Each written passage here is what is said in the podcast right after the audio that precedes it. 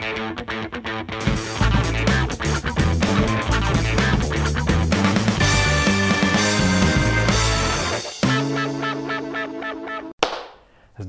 všetky hamburgerové deti. Sme tu znova po asi 100 rokoch. Ja už aj neviem kedy. Čaute, no. Veď toto, že kedy sme tu naposledy, tak to sedeli spolu. Podľa mňa 5 kg dozadu to bolo u mňa. U teba koľko? tiež, to bolo menej kila, si by som typovala, ale dá. Mal som 5 kg menej, tak bolo to dlho. Vlacho tu není, ten 5 kg pribral, takže ten sa teraz schováva a cvičí. Ale za to je tu kombo, ktoré ste dlho nevideli. Monika a Robo. Takže tešíme sa na ďalšiu návršku. To bolo krásne intro. Tak a povedz, o čom sa ideme rozprávať? No ideme sa rozprávať o tebe.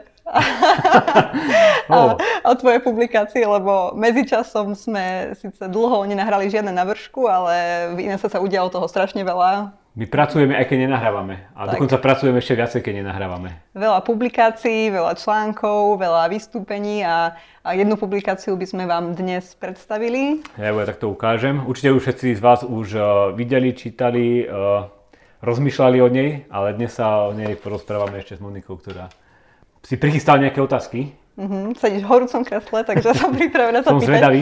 No ale bude, tá téma bude vzdelávanie, ako asi iste tušíte, keď sa budeme pýtať uh, Roba. A Robo teda napísal túto krásnu uh, publikáciu, ako prelomiť lady v školstve, uh-huh. alebo teda ľady, správne po slovensky. No a uh, bude to teda aj o nejakých školských reformách a ty tam v úvode vlastne aj vysvetľuješ, že čo sa doposiaľ dialo s reformami na Slovensku a prečo vlastne to nebola nejaká cesta, tak možno vieš k tomu nejako priblížiť pár slovami, že ako vlastne školstvo Aha. sa v minulosti reformovalo a prečo to možno nikam neviedlo. Hej, e, e, ja, ja som robil takú e, mnemotechnickú pomôcku, že skúšali sme dve P a uh-huh. správna odpoveď je tretie P. Uh-huh. Že skúšali, skúšali sme reformy, ktoré boli parametrické, že teda trošku niekde pridáme telesnú hodinu alebo nejakú inú hodinu, niekde niečo ubereme, niekde, niekde niečo prepíšeme. To skúšame aj teraz, tú tretiu hodinu telesnej. Teraz, hej, skúšame presne, preto ma to asi napadlo. Uh-huh. Uh, niekoho trochu preškolíme, uh, prikážeme písať hen takým písmom alebo zakážeme hen takým písmom. To sú také akože parametrické zmeny, ktoré vieme, že plus minus k ničomu extra nevedú, alebo teda to školstvo vyzerá plus minus rovnako aj po nich. Uh-huh. Potom je druhý typ e, reformy, o ktorý sa snažili niektorí ľudia, alebo sa im to nepodarilo, to sú zmeny paradigmy. Uh-huh. Takže úplne prekopeme školstvo, zrušíme to staré a zavedeme nejaké nové, pre nové prístupy, nové školy a všetko to bude fungovať inak a lepšie. To sa nepodarilo a preto ja hovorím, že teda keď sa nepodarilo ani ísť takou cestou malých reforiem, ani veľkých revolúcií, tak skúsme cestu e, paralelnú, teda že popri tom, ako to bude fungovať toto verejné školstvo, vytvoríme priestor, takú zelenú lúku pre ľudí, ktorí sú aktívni, šikovní, chcú, chcú robiť veci inak, tak nech e, sa ukážu, nech sa realizujú. A o tom je vlastne toto. Uh-huh. A počkaj, keď hovoríš, že o paralelne, že má vzniknúť niečo iné, to znamená, že nejaké súkromné školy, že k, uh-huh. ako paralelne k verejným školám, alebo je to tiež nejaký typ verejnej školy, ktorý bude mať možno iba viac autonómie v rozhodovaní? To je super otázka, lebo ja keď o tom rozprávam, tak už všetko berem za dané a uh-huh. nemám potrebu to roz, rozobrať. No ono by to v zásade uh, bolo školstvo, ktoré je oslobodené od toho nánosu a všetkých obmedzení a všetkých regulácií, ktoré má školstvo dlhodobo sebe zabudované. Teda keby bolo by to školstvo bez tej kazajky uh-huh. verejného školstva. Ale už tie samotné školy môžu byť, presne ako si povedala, súkromné, ale môžu to byť e, školy, ktoré zakladajú podnikateľe, aby zarobili, alebo nejaké neziskovky, aby realizovali svoju predstavu o tom, ako má vyzerať svet. Uh-huh. Alebo to môžu byť aj verejné školy. Máme aj na, na Slovensku dnes obce a, a mesta, ktoré majú kvalitné školy, ktoré vedia, ako manažovať e, dobré vzdelávanie a oni by si tiež mohli v rámci tohto paralelného systému otvoriť školy, ak majú pocit, že v tom verejnom školstve sa im nedarí realizovať všetko, čo chcú. Kvôli mm. tej kazajke, o ktorej som rozprával. Takže je to taká prázdna škatulka, ktorú môže naplniť úplne hoci kto s hociakým nápadom. Jediné, čo tam je podmienka a čo bude vlastne vyžadovať ten štát, to verejné školstvo, je plnenie nejakých podmienok, na ktorých sa dohodli. Uh-huh. A možno, ak sa ešte tak vrátime o krok späť, že prečo sa vlastne máme baviť o nejakých reformách? Že prečo vlastne potrebuje ne, naše školstvo nejakú reformu? Že ty si tam sa zameral na nejakú veľmi konkrétnu skupinu žiakov alebo škôl, tak možno mm-hmm. ak vieš e, to prepojiť nejako s týmto? No, to mňa už keby nebaví ani počúvať, ani čítať o tom, že prečo potrebujeme reformu, lebo mm-hmm. to sú také tie floskuly, že spoločnosť sa rýchlo mení. A memorovanie v školách. Hej, a, a potrebujeme kritické myslenie mm-hmm. a, a podobné. Takže to mňa už nebaví a podľa mňa to nebaví nikoho a, a už vôbec to nezaujíma tých ľudí, ktorí by mohli priniesť nejakú zmenu, to znamená politico, politikov, lebo oni sami to produkujú, tento uh, noise, balast. Tento, tento balast, hej. Mm-hmm. Takže ja som prešiel s iným dôvodom a to sú tie najhoršie školy, mm-hmm. ktoré na Slovensku máme. Ja som pomocou uh, dát z INEKA, ktoré sleduje alebo zbiera data z testovaní 5 a 9, identifikoval 50 najhorších škôl na Slovensku teda to sú školy, kde žiaci sa naozaj nenaučia úplne ani základné gramotnosti, čítať, písať, počítať za mm-hmm. 9 rokov, ktoré tam stravia. A na týchto školách, na týchto 50 školách sa vzdeláva asi 20 tisíc žiakov. Mm-hmm. A približne polovica z nich je zo, z nevyhodneného prostredia. Takže e, tam je tá situácia objektívne ťažká, ale to nemôže byť výhorka, pretože e, to školstvo zlyháva. A pri nich vieme 100% povedať, a je to do očí bijúce, ako to školstvo zlyháva. Že naozaj tam ten absolvent eh, po 9 rokoch je prakticky negramotný a to je mhm. veľký problém. A zároveň uh, zahraničné uh, príklady a prax ukazujú, že práve tieto autonómne školy môžu pomôcť týmto žiakom, lebo prídu s nejakým iným spôsobom, ako ich vzdelávať. Hej? Že keď na týchto žiakov v zlom prostredí aplikujeme to bežné školstvo, tak to nepadne dobre, lebo mm-hmm. jednoducho to nezapada do toho ich spôsobu života, toho, čo oni potrebujú, z akého ťažkého prostredia vychádzajú. A práve tieto autonómne školy sa môžu akéby prispôsobiť tých, ich, ich podmienkam a naučiť ich uh, aspoň tie základné gramotnosti. Uh-huh. Dobre, čiže si spomínal, že teda niekde v zahraničí fungujú nejaké autonómne školy. A vieš možno priblížiť, že kde konkrétne a ako to tam funguje? Že keď teda máme si to predstaviť ako tiež klasickú školu, kde chodíte deti a možno majú ten obsah vzdelávania nejaký iný, alebo celkové to riadenie tej školy funguje inak, alebo že v čom je ten, ten taký najzákladnejší rozdiel oproti tomu školstvu, čo poznáme u nás na Slovensku? No, uh má to viacero krajín, tento typ škôl zavedený a v rôznych krajinách sa to rôzne nazýva. V Anglicku sú to, sú to nejaké free schools, v Austrálii sú to independent schools, vo Švédsku sú to nejaké free schooler, niečo, niečo uh-huh. takéto. V Spojených štátoch amerických, odkiaľ som najviac ja čerpal, sa to volá, že čartrové školy. Uh-huh. A ako som povedal, e, oni majú také dve vlastnosti dôležité. Na jednu stranu je to tá autonómia, podľa čoho som ich ja nazval, že teda sú oslobodené od tej kazajky. A na druhej strane je to zodpovednosť za výsledky že sa keby tá škola zaviaže nejakou výkonnostnou zmluvou, že dosiahne nejakú úroveň žiakov, povedzme, ktorí e, vedia aspoň čítať, písať, počítať. Uh-huh. Že nejaký podiel žiakov toto dosiahne. Uh-huh. A to je keby už úplne e, iný prístup oproti tomu, ako fungujú tie tradičné školy, kde vlastne kontrolujeme, alebo štátna školská inšpekcia kontroluje to, či sú plnené všetky regulácie. Uh-huh. Je, že či ten proces vyzerá tak, ako by mal vyzerať správne, teda sa sleduje tá procesná stránka, ale v tomto prístupe sa nesleduje proces, čo v tej škole sa robí, ale či dosahuje výsledky. No a presne ako si povedala, potom eh, ten spôsob, ako dosahujete výsledky, už môže byť rôznorodý. Uh-huh. Existujú také tie, ja to nazývam, že eh, slobodnejšie školy alebo škola hrov, kde deti majú nejaký viac, majú viacej voľnosti, majú viacej možností, tá iniciatíva sa očakáva od nich, oni nejakým hraním sa, experimentovaním objavujú tie svoje vedomosti. A potom sú školy, ktoré sú aj také viacej prísnejšie, nazývajú sa no excuses, kde je to vzdelávanie také viacej štrukturované, kde uh-huh. keby dostanú presne povedané, čo sa majú naučiť a na hodinách musia dávať pozor. A to sa tiež ukazuje, že to funguje na niektorých uh, školách, v niektorých podmienkach, pri niektorých uh-huh. žiakoch. Takže ten obsah tých škôl môže byť rôznorodý a ide o to, že majú slobodu. Uh-huh. Čiže, aby sme to zhrnuli, že tam vlastne uh, pointa v tom celom fungovaní tej školy je to v tom, že sa kontroluje možno nejaká, že ako my máme to testovanie 9, testovanie 5, mm-hmm. že či tí žiaci dosahujú nejaké pokroky, že majú asi nejaký vstupný test a nejaký záverečný test. Mm-hmm. A namiesto toho, aby sa teda riešilo, že či žiak 5. triedy ovláda planety slnečnej sústavy. Hej? Že tak to môžem nejako zjednodušiť? O, áno, e, alebo namiesto toho, aby sa riešilo, či učiteľ, ktorého učí, e, má pedagogické minimum a Aha. či má splnenú nejakú odbornú spôsobilosť, či dostáva tabulkový plát, uh-huh. či je akoby odučených toľko koľko hodín, koľko má byť odučených, že týchto množstvo regulácií, ktoré kontroluje štátna školská inšpekcia je, je veľké a ani nejde ani o to, že či kontroluje to, či ovláda nejaké planety, ale skôr sa sústredia na tú procesnú stránku. Uh-huh. A presne ako si povedala, že na tých školách sa tie výkonnostné zmluvy uzatvárajú rôznym spôsobom. Hej. Niekedy to môže byť tak, že sa zadefinuje nejaká čiara, ktorú by malo dosiahnuť určitý podiel žiakov. Hej. Nazvime to nejakú, nejakú minimálnu gramotnosť. Alebo na niektorých školách je to tak, že sa sleduje nejaký vývoj v čase. Že presne ako uh-huh. povedala, že, že sa akoby testuje, či sa tí žiaci zlepšujú v nejakom tempe. Uh-huh. A tá škola sa zaviaže, že sa budú zlepšovať.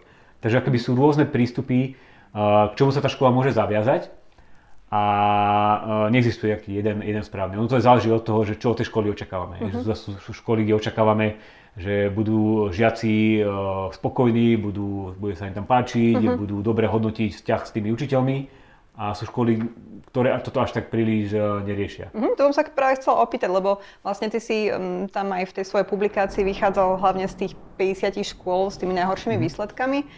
A teda vieme ukázať aj na príklady zo zahraničia, kde takéto školy fungovali v nejakých veľmi zložitých komunitách? Lebo vieme, že tieto 50 škôl, že väčšinou sa jedná teda o rómske komunity, mm-hmm. o chudobné komunity na Slovensku, kde, povedzme si pravdu, je pre tých učiteľov veľmi častokrát ťažké aj uh, dosahovať nejaké dobré výsledky, lebo vlastne tie deti prichádzajú z prostredia, ktoré je veľmi náročné, že častokrát nemajú doma elektrínu, alebo tí rodičia nemajú čas sa im venovať, sami nemajú dobré vzdelávanie, čiže ten učiteľ asi nezmôže úplne zázrak roky, že máš možno aj také nejaké príklady v zahraničia, že kde tieto školy fungovali naozaj v zložitých sociálnych prostrediach a dosiahli nejaké dobré výsledky? No, to sú práve tie čarterové školy z tých Spojených štátoch amerických, kde uh-huh. tiež majú problémy s koncentrovanou chudobou alebo generačnou chudobou, uh-huh. predovšetkým uh, minoritného obyvateľstva. A tam sa, paradoxne, nachádzajú tí, títo ľudia alebo žijú v centrách veľkých miest. Že u nás mm. je to akoby v rurálnych oblastiach niekde na boku, ale tam sú akoby v centrách uh, veľkých miest, to si predstavte nejaké to americké uh, Detroit. Ghetto, v New Yorku alebo, alebo v Detroite. Uh, a tam tie problémy sa veľmi podobajú na tie naše, uh-huh. že sú trošku iné, ale tiež je tam akoby chudoba, proste nie sú tam nejaké základné návyky a podobne. No a práve tam sa tieto školy ukázali ako efektívne kvôli tomu, že majú tú slobodu skúšať rôzne prístupy a prišli napríklad na to, že je veľmi dôležité, ja neviem, pre to, aby škola učiteľom predpísala, akým spôsobom má kontaktovať a budovať vzťah s rodičmi týchto žiakov. Hej, že proste majú doma nejaký systematicky spravený nejaký, nejaký program alebo nejak, ne, nejaký, nejaký súbor pravidel, ako tí učiteľia majú tých eh, rodičov vyhľadať, ako s nimi komunikovať, ako ich proste vstiahnuť do toho vzdelávania a ich presvedčiť o tom, že ich dieťa potrebuje vzdelanie. Uh-huh. Takže to napríklad u nás nie je vôbec eh, bežné, že by sa takéto niečo očakávalo u, u učiteľov, alebo že by mali nejaký support v tom, že by mali vedieť, ako to robiť. Uh-huh. Ale a... to je už asi aj tak trošku z polovice socia- sociálny pracovník vlastne, nie? Že chodí do tých áno, komunít. Áno, presne, ale akože, keď chce škola dobre fungovať, tak ona musí hrať aj takúto rolu. Uh-huh. Presne ako si povedal, napríklad sú školy, ktoré e, majú, ja neviem, že uh, priestory pre umývanie sa a sprchovanie sa celých rodín, ktoré tam navštevujú, uh-huh. ktorých deti navštevujú tú školu. Uh-huh. Hej, lebo to, prišli na to, že to potrebujú a tak to jednoducho majú, ale u nás tiež je to niečo akoby nepredstaviteľné uh-huh. a a je to niečo, čo v skutočnosti pomôže aj tomu vzdelávaniu, aj keď sa to úplne na prvý pohľad eh, nemusí zdať. Uh-huh. Uh, ty potom ešte takú tú druhú úroveň celej, celého toho, um, celej tej reformy, alebo ako to nazvať, čo si popísal v tej tvojej publikácii, je, že, že jednak um, áno, rozviažme ruku v školstve, aby teda mohli vznikať aj takéto autonómne školy, aby mali teda viac slobody v tom, ako, ako fungujú. A tá druhá úroveň je, že umožníme školám aj zanikať. Mm-hmm. A tu sa možno zahrám trošku na diablového advokáta, ale možno si to aj čakal, že mm, keď napríklad hovoríme práve o tých komunitách e, v rurálnych a vidieckých oblastiach, kde je nejaká jedna škola v dedine, kde ďalších 15-20 kilometrov nie je nič, že nie je to trošku také rizikové, že povedzme teda, že tá škola nefunguje úplne dobre, tak ju zavrieme a kam budú tie deti chodiť, že mm. to je tiež asi také riziko, na ktoré treba myslieť v tomto, že nemôžeme asi len tak zrušiť nejakú školu, keď tie deti potom to majú ďaleko. Hej, uh, super, že to hovoríš, lebo ja som tú publikáciu napísal pomerne dávno a už som aj zabudol. A uh-huh. toto je presne druhá polovica tej reformy, ktorá je veľmi dôležitá. Teda nie je to iba o tom, že umožňujeme novým školám vstup do systému, ale my potrebujeme aj tie zlé školy nejak zatvárať alebo nejak ich uh, výrazne zmeniť. Uh-huh. A teraz pod tým slovom uh, zatvoriť, um, pod tým sa nemyslí to, že teraz nejaká škola nefunguje dobre, žiaci sú tam, dosahujú zlé výsledky žiaci, tak ju zatvoríme, zbúrame a postavíme veľa nejakú novú. Uh-huh. Ale jednoducho to môže byť o tom, že povieme, že ten manažment tam nefunguje, ten riaditeľ nevie dobre manažovať tú školu, alebo ten zriadovateľ nevie dobre manažovať tú školu a budeme hľadať nejakých nových ľudí, ktorí tam chcú priniesť veľkú zmenu.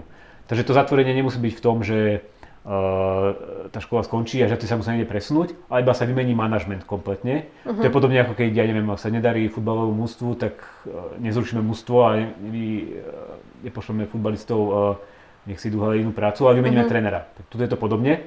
No a výhoda toho je, že vďaka tomuto prístupu, že meníme ten manažment alebo tých ľudí zodpovedných za vedenie tej školy, môže prísť konkurencia aj do oblastí, ktoré e, sú presne také, ako si opísala. Že sú to nejaké rurálne oblasti, kde funguje iba jedna škola široko ďaleko. Uh-huh. Lebo v tom momente, keď tú školu stratí ten pôvodný monopolný zriadovateľ, tak uh, začne tá, ten školský obvod, ktorému sa možno, ktorému sa možno dostaneme, začne hľadať nejakých nových manažerov alebo zriadovateľov tej škole, a to je konkurenčný proces, lebo môžu sa nahlásiť rôzni ľudia, ktorí majú rôzne e, predstavy o tom, ako tá škola má vyzerať. A už tam je keby ten tlak konkurencie, že si vyberá uh, tá obec alebo, alebo tí ľudia tam, že akého chcú toho manažera škôl. Uh-huh. Takže e, je dôležité aj zanikanie, že nemôžeme žiť v takom svete, že nikomu sa nemôže stať, že príde o prácu a všetci budú mať navždy svoje zamestnanie. Ale jednoducho, keď nedosahujú výsledky, tak musia ísť s kolabom. Uh-huh. Myslím si, že uh, to mi veľmi pripomína jednu príhodu uh, amerického profesora Mikea Mangera, ktorý bol tiež uh-huh. uh, na jednej slovenskej univerzite a tam sa ho pýtali, že ako môžu zlepšiť kvalitu svojho vzdelávania a on povedal, že no, že meráte výsledky vašich profesorov a asistentov a nie, že jasné, samozrejme, no tak každý semester musíte vlastne tých, čo sú úplne na spodkom aj najhoršie hodnotenia vyhodiť. Hey. A že to bolo akože, akože taký veľký šok na tej univerzite, že ako je to vôbec možné, že niečo také spraviť. Čiže asi je to jedna z tých ciest, ako možno vytvoriť ten tlak, že dobre, že som, som v tom hodnotení na úplne najnižšom rebríčku, tak mm. asi by som mal niečo robiť preto, aby uh, som dosahoval výsledky lepšie. Takže... Hey, zažili kultúrny šok na Slovenskej mm-hmm. univerzite z americkej univerzity a ono ako keby, ono to na trhu funguje prirodzene, hej, že na trhu je ten zlý policajt, ktorý funguje v vo forme nejakého zisku a straty a jednoducho, keď nejaký podnikateľ e, robí zlé rozhodnutia, nefunguje ten biznis, je zlý manažer, tak on skrachuje a odíde automaticky, že nikto, uh-huh. sa mhm. nikoho, nikto sa nikoho nič nepýta. Uh-huh. A v tom verejnom sektore, kde sú ľudia platení z daní, tak je to oveľa ťažšie, že tam už musí byť nejaký zlý policajt, ktorý povie, tak ty teraz túto 10 rokov zlyhávaš, nejak uh-huh. to neposúvaš, tak musíš odísť. Uh-huh. Ešte jedna taká vec, čo ma zaujala vlastne v tvojej publikácii, boli portfóliové školy, že hm. vlastne mm, také fungovanie škôl skoro ako nejakého akciového fondu, že vlastne tie školy si sami skladajú nejakú ponuku toho vzdelávania. Vieš možno popísať, že kde niečo také funguje a ako si to máme predstaviť v praxi, že teda uh, kto sa zíde a rozhodne, že čo sa budú vlastne deti v tej konkrétnej škole učiť? No to som tak, keby v tej prechádzajúcej odpovedi spomenul, tak pomimo, že nejaký školský obvod o tom rozhodne, že ktorá škola zanikne. Uh-huh. Ale vlastne áno, že aby tá reforma dávala uh, zmysel ako celok, že teda nie iba sa budú príjmať nové školy, uh, nejaké autonómne a rušiť nejaké nekvalitné, tak musí byť aj niekto zodpovedný za to, že vpúšťate školy do toho systému tie autonómne a niekto zodpovedný za to, že preberáte nekvalitné verejné školy a hovorí, že tuto vy ste skončili. Uh-huh. A to má byť práve nejaký školský obvod autonómnych škôl, ktorý plní tú úlohu, čo si povedala, že on vlastne manažuje portfólio e, škôl v tej oblasti. Uh-huh. A to je akoby taký úplne iný prístup e, k manažovaniu vzdelávania e, 21. storočí, pretože ten tradičný prístup, ktorý máme u nás, je taký, že máme tu nejaké ministerstvo a ono mikromanažuje to, že ako majú školy fungovať. A tento prístup manažovaného portfólia škôl hovorí o tom, že ten školský obvod alebo to ministerstvo sa nestará o to, že čo tie školy presne robia, ako fungujú, ale on iba hovorí, že ak dosahujete dobré výsledky, môžete fungovať, keď uh-huh. nedosahujete dobré výsledky, musíte opustiť tento systém, nahradí vás niekto iný, niekto iný tú školu preberie a takýmto spôsobom akoby iba manažuje portfólio. Že on neriadi presne, že čo sa má diať na tej škole, akých učiteľov má zamestnať a či majú mať 3 hodiny telesnej alebo 2 hodiny telesnej, uh-huh. ale jednoducho iba manažuje to portfólio. Uh-huh. A to je ako keby ten tretí kľúčový prvok, že teda nie iba môžu tam ísť autonómne školy, musia opustiť nekvalitné školy a že je tam aj takýto akýby subjekt školského obvodu, ktorý to celé manažuje. Uh-huh. A ten školský obvod to je mm, zložený z akých ľudí? Že keď si popisoval nejakú skúsenosť, že niekde, neviem, či to funguje už, alebo to Hej. bola iba teoreticky popísaná nejaká, nejaká možnosť, že niečo také môže vzniknúť? Funguje to úplne uh, bežne v Spojených štátoch amerických,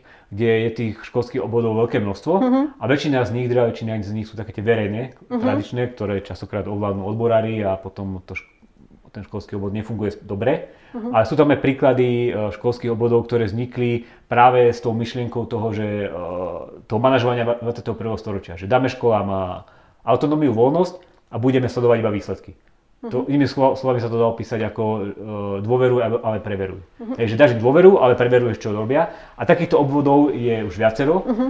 A teraz som tu mohol keby hovoriť o nejakých štúdiách, ktoré ukazujú, že to naozaj eh, dobre funguje a je, je ich množstvo. Uh-huh. A úplne taký najlepší príklad je uh, New Orleans, uh-huh. uh, mesto, kde uh, prišiel raz hurikán, Katrina. Katrina pred skoro 20 rokmi. Uh-huh. A z, rovnal zo zemou vlastne všetky školy a tam naozaj doslova museli postaviť školy na zelenej lúke, uh-huh. ale rozhodli sa, že neobnovia ten starý školský obvod, ktorý to mikromanažoval, ale že urobia takýto práve tento moderný eh, školský obvod, kde budú fungovať tieto princípy manažovaného portfólia, že mhm. jednoducho zatvárajú aj zle tie autonómne školy, aj čartrové školy. Hej, že to neznamená, že sa otvorí nejaká autonómna škola, že to bude úplný eh, zázrak a tá škola bude najlepšia na svete, ale oni zatvárajú aj tieto autonómne školy, ale dôležitý je práve ten proces, že tie zlé zatvárate a tie dobré uh, im umožňujete, aby sa replikovali, aby, aby uh-huh. ten ich nápad sa šíril v systéme. A ten obvod ten je teda zložený väčšinou z nejakých úradníkov ano, alebo to, rodičov, alebo koho? To, som, to som nepovedal, hej. Uh,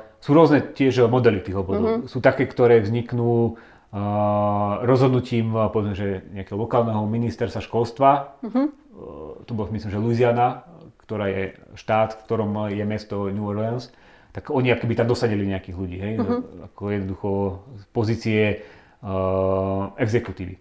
Potom sú obvody, kde sa demokraticky volí, uh-huh. že jednoducho si tam ľudia zvolia nejakých uh, svojich zástupcov. Uh-huh. Sú potom také modely, ako máme my u nás napríklad uh, uh, Eru, nie Eruzetku, uh, uh, Školskú radu alebo niečo také? Nie školskú radu, chcel som povedať uh, rozpočtovú radu. Uh-huh, uh-huh. Že vlastne tam navrhujú ľudia, myslím, že z NBS a prezidentka nejakých ľudí a uh-huh. potom to Národná rada akože schvaluje. Uh-huh, uh-huh. Takže sú rôzne modely, ako vystavať tú štruktúru a ako vytvoriť tých ľudí zodpovedných za ten školský obvod. Uh-huh. Neexistuje jedna správna odpoveď. A dôležité je, že sú to, že sú to ľudia mimo toho systému. Uh-huh. Hej, že to už proste není uh, to ministerstvo školstva. Uh-huh. A je to možno aj taká príležitosť, že zvoliť tam ľudí, ktorí aj poznajú trochu ten uh-huh. región, lebo aj my vieme, že na Slovensku teda sú obrovské tie rozdiely, že vlastne tých 50 škôl, čo si spomínal v publikácii, tak drvia väčšina uh-huh. je Košický, Prešovský kraj, asi 4 boli iba v bansko a, a vieme, že napríklad v Bratislave tento problém nie je taký vypukli mm-hmm. ako,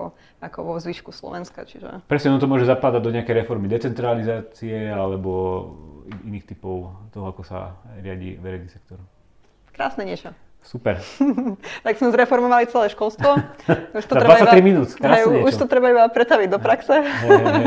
Idú voľby, tak uh, voľte správne, buďte dobrí. Určite sa roztrhol z vrece so všelijakými sľubmi a mm. ako vlastne potrebujeme menej memorovania a lepšie školstvo a mhm. kvalitnejšie uh, školy, takže určite takýchto sľubov budete počuť veľa, tak dúfame, že toto bolo trošku konkrétnejšie a trošku zaujímavejšie ako, ako tieto predvolebné sľuby. A dajte vedieť, že či máme uh, natočiť ďalší diel znova po 4 mesiacoch, alebo máme byť častejšie online a aktívni. Áno, musíte dať like, keď chcete, aby to bolo hey, skôr. Hey. A, keď a napíšte do komentárov, tak... Vlacho vráca. A nie, on sa vráti. Nie. Čo, napíšte. To uvidíme, uvidíme, koľko ľudí napíše. Majte sa pekne, čau. Čauko.